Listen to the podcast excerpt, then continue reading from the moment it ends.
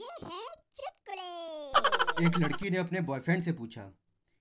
मेरी शादी तय हो गई है क्या तुम मेरी शादी में आओगे तो लड़का बोला अरे पगली हम तो बीस बीस किलोमीटर तक भंडारे नहीं छोड़ते अरे ये तो शादी का खाना है क्यों नहीं आएंगे